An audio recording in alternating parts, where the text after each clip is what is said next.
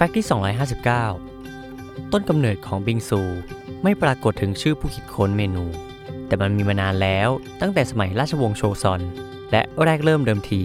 บิงซูมาจากคำว่าพัดบิงซู หมายถึงน้ำแข็งรสนม ใส่ถั่วแดงกวน และโรยด้วยถั่วลิสงบด ซึ่งวิธีรับประทานบิงซูแบบฉบับดั้งเดิม จะต้องคลุกกินรวมกัน เพื่อให้ได้รสหวานของน้ำแข็งนม และถั่วแดงกวนพร้อมกัน